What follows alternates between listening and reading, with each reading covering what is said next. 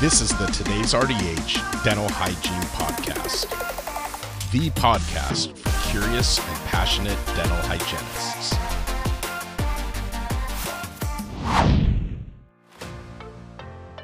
Hi everyone, it's Kara from today's RDH. Before starting, I'd like to thank Philips Oral Healthcare for sponsoring this episode. They have a useful program you can implement in your office that lets you coach patients as they try a Sonicare Power Toothbrush right in the dental chair. Learn more by calling 800 422 9448 or visit philipsoralhealthcare.com. The Evolution of Orthodontics From Animal Skins to Barely Noticeable by Carolyn Paulino. CDA. Orthodontics are nothing new to us today. In fact, 4 million Americans wear braces. It's very common to see children, teens, and even adults going through orthodontic treatment. Orthodontics is the most common method used to move teeth around to a more desirable position. We all love and desire a perfect smile, and Dr. Charles Gemai of Orthodontics Limited said in an article Americans are obsessed with perfect teeth because they know the power of a beautiful smile. But when did this obsession start? How far back do braces go? And how far have they come? Most would be surprised to know that braces date back as far as 50,000 years. Mummies with braces. According to Norman Wahl in the American Journal of Orthodontics and Dentofacial Orthopedics, archaeologists have found misaligned teeth remains dating back as far as 50,000 years. The very first braces were made from animal skin attached to teeth the same way modern dentists attach wire braces. Archaeologists believe that cat gut may have been tied to crude metal bands around the mummy's teeth to provide pressure to move the teeth. Archaeologists believe that the first orthodontic procedures were practiced as early as 1000 BC in Greece. The Etruscans, who lived around Italy between 770 BC and 270 BC, had very expanded burial rituals. As part of their burial ritual, they'd prepare the body of the deceased, and part of that preparation was the placement of a mouthguard device. The device was placed in the mouth to prevent the teeth from collapsing inward over time.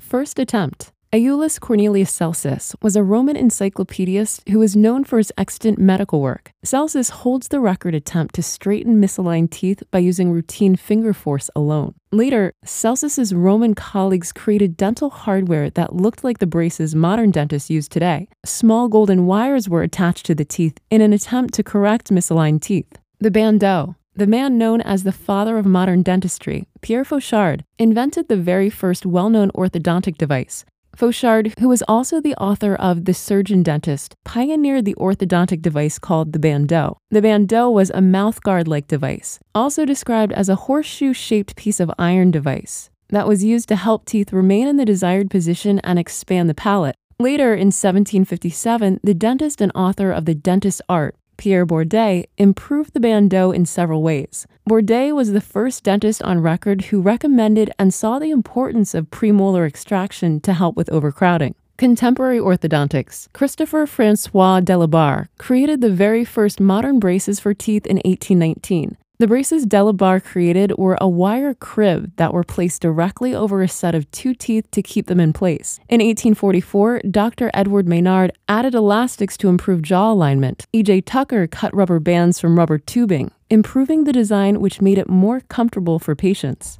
American Orthodontics. American dentist Edward Angle came up with the classification system for malocclusions in the early 20th century. The classification system is still being used today by dentists to identify the extent of misalignment of teeth. Edward Angle is credited for improving the designs of orthodontic appliances, as he incorporated very helpful yet simple design concepts.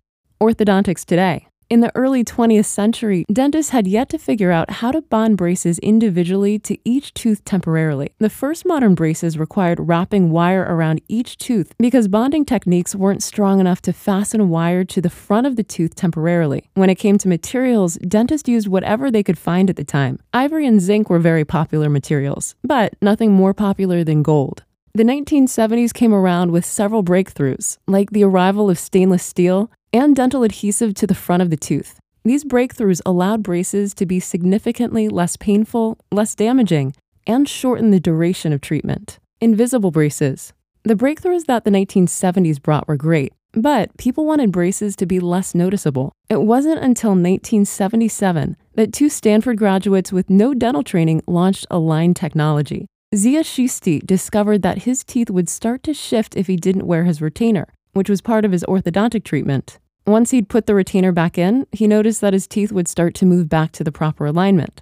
Chishti took this discovery and formed an alliance with Kelsey Wirth and created a method that combined 3D computer technology with a plastic retainer. The concept behind the plastic retainers involved a series of removable clear plastic aligners, which were aimed for adults who wanted a more discreet option when it came to orthodontic treatment. From catgut tied to crude metal on mummy's teeth to aligners that are barely noticeable, braces and the world of orthodontics have come a long way. This alone is definitely a reason to smile.